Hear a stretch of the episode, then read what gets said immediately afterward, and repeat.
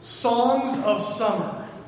Uh, we all have songs in our lives that are um, important to us, I think. There's all these, these moments. Sometimes we, we love a song or it is meaningful to us because of the lyrics. What the, what the lyrics of the song are, they, they speak to us. The words, we hear them and we think, this says something to me. Sometimes we love a song purely for its musical, I'm not a musician, but musical melody things.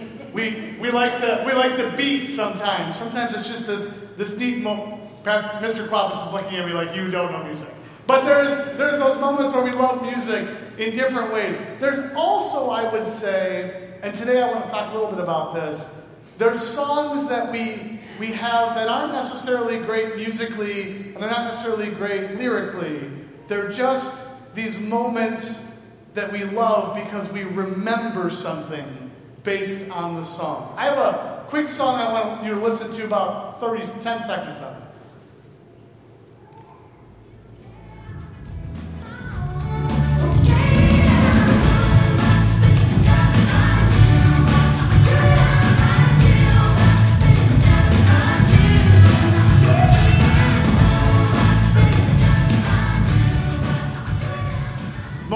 now know I really have no good taste in music. Um, that is, for those of you who don't know, that is a one hit wonder boy band song from the 90s called MMMBop, very theologically deep.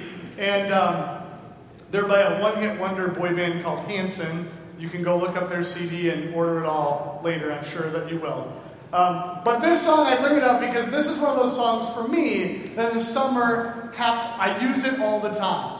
In the summer, on every mission experience I take students on, I will, the very first thing in the morning, get in the rental van, plug in my phone or whatever other device we have to play music. I will turn the volume to the max volume and play that song, four and a half minutes of glory. Most students do one of two things. They either sing along, laugh, and enjoy the moment, or call their parents and say, please pick me up at the first rest stop. Those are the two, the only two responses in that moment. Um, a couple years ago, I took a uh, teacher, who's a teacher here, friend of mine, um, on that mission experience. She sat next to me in the van um, for that four minutes of glory. She stared at me most of the time, thinking, I don't get this. You're really weird. and about uh, six months or so after that mission experience, I got a text from her. She went to go um, back home. Her father had passed away. Uh, she went to the funeral and she was driving back. She texted me and she said, You're never going to guess what silly song is playing on the radio. It's your song, and I want to say thank you. Because today, in this moment of great sadness for me, it brought me some joy. Because it reminded me of that experience where we got to serve and share Jesus with the community. It reminded me of God's rescue in my life. Thank you for that. Songs have that way of doing that, and God's people have always had opportunities to be in song. In fact, the book of Psalms is the early church's hymnal. It was a hymnal for uh, the people of God in Israel, and it's been the hymnal for a long time. I want to read a section of that today from our the psalm that we have for today, our psalm of rescue. Just the last three verses. It says this. He rescued me from my powerful enemy, from my foes who were too strong for me. They comforted me in the day of my disaster, but the Lord was my support. He brought me out into a spacious place. He rescued me because he delighted in me.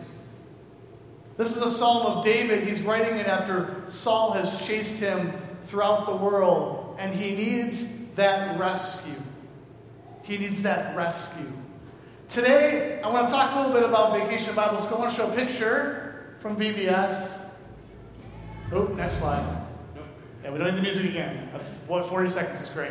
This is a picture of um, VBS. This week for Vacation Bible School, we talked about this idea of being rescued, of Jesus rescuing. This is, by the way, what it looks like when you have 400 children plus staff in a room all raising their hand. Um, we were there that week and we got to talk about this idea of being rescued. And I want to spend a little time in our message today talking about the themes that we talked about this week. Because I think being rescued is something we all need, something we all struggle with. So the theme, the first theme was when you're lonely, Jesus rescues was their response. When you're worried, when you struggle, when you're sorry, when you're powerless, Jesus rescues. Some of us live in a world of loneliness. Maybe you're sitting in the pew today feeling that loneliness, feeling that loneliness of no one really cares that I'm here. Nobody really cares that I'm around. The story we told those students and the story I tell you today is Jesus rescues. Jesus is with you in your loneliness. Maybe today you're someone sitting in the pew who is worried. Maybe you're worried about a family member or a friend with a health issue. Maybe you're worried about your own health issues.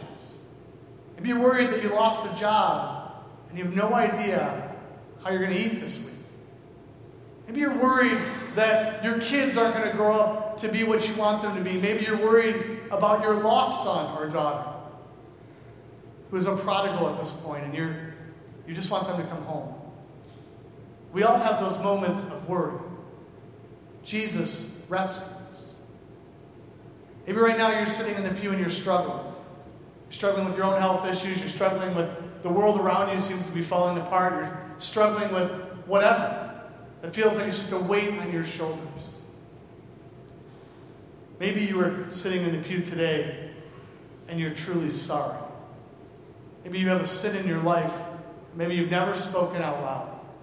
Something from your past that continues to weigh you down each and every day. And you're sorry. And you can't fix it. You can't go back. Jesus rescues. Maybe you feel powerless today. Maybe you're in this pew today feeling completely powerless over all the things in your life. Maybe you're powerless over who you are. Maybe you're powerless over what's going on. We all have those moments. Jesus rescues. The disciples, when they were in the boat, they were, they, were, they were fishermen, most of them. They had gotten in the boat with Jesus. They go sailing out on the Sea of Galilee, and a storm comes. You've ever watched any of those fishing shows on really bad reality TV, which isn't really reality, but that's a whole other story. They, those guys, whenever there's a storm, I'm watching boats flying around, and I'm thinking to myself, I would be crying in the back. These guys are like, no big deal. Let's throw some things out and catch some things. I'm like, hurricane on the ocean. Go high. But they're like, no big deal, right? This, this had to be a storm that was such that they literally feared for their very lives. And they say something that I want us to focus on just briefly. The disciples go over to Jesus, they wake him up because he appears to be sleeping. And they say these words Teacher, don't you care if we drown? Teacher, don't you care if we drown? Jesus got up, he rebuked the wind and the waves, and said, Quiet, be still. Then the wind died down and it was completely calm. He said to his disciples, Why are you so afraid? Do you still have no faith? They were terrified and asked each other, Who is this? And even the wind and the waves obey him. Teacher, do you care if we drown? This week we also talked, and the story I want to share with you about is that we as God's people sometimes wonder if God really cares. Jesus rescues. It may seem like the wind and the waves are going to overtake us. It may seem like that thing in your life, that brokenness in your life, is going to overtake you. But Jesus rescues. And He did it on the cross. He rescued you. It doesn't mean that you're going to never be in a boat where it's raining. Doesn't mean you're never going to be in a boat that looks like it's going to sink. Yet, Jesus rescues. I want to put that, that picture still up there also. The, this is a moment on Thursday where our students all were given a glow stick. You can't really see that very well. Um, 400 little people plus leaders with glow sticks was a moment. Um, they're standing there with glow sticks, raising them up. Not as some sort of Jesus come and rescue us, but as a reminder of Jesus has already rescued them. As a reminder of this beacon that God is continuing to watch out for us and give us that moment of rescue. Today, you, as God's people, through Jesus' death and resurrection, have been rescued. You've been rescued from the power of God of Satan's dominion, and he rescues you each and every day. And they also walked out of this room with those glow sticks as a reminder that it was their call to share with everyone they meet about that rescue, about that time when God claimed them as his own. Last story at VBS. There was a young man, a young child, the very last day. I think his name was Cameron, but I'm not fully sure. Walks up to me very last day. I am, by the way, I was in a dunk tank, soaking wet still. Comes up to me and says, Mr. Stevo, Mr. Stevo. And I said, Yes, Cameron, because he had a name tag on. Cameron, and he, he goes, gives me a big hug, which was shocking because I'm soaking wet. Now he's wet. And he looks at me and he says these words. He says, Stevo, Stevo, I've been here at VBS for three years now. This is my last VBS. Tomorrow, I'm going back to China. Thanks so much. Bend down, look at the kid, and I say, Cameron, you're going to tell him about Jesus, right? He said, Absolutely. I'm going to tell all of China. It's going to be great. Gets up. I'm like almost in tears. Cameron goes running off with his mom, and I'm thinking to myself, okay, one of them figured it out. Jesus rescues. He rescued you. He rescued me. As God's people, may we be reminded of that song to go, to go and rescue others. Go and tell them about that love and grace that Jesus has for us. May you join me in a moment of prayer. Heavenly Father, we give you thanks that you sent your Son Jesus to rescue us. May, Lord, we as your people go and rescue others. May we as your people go and share your love that you have for us and for them. That they know too that they have been rescued by Jesus.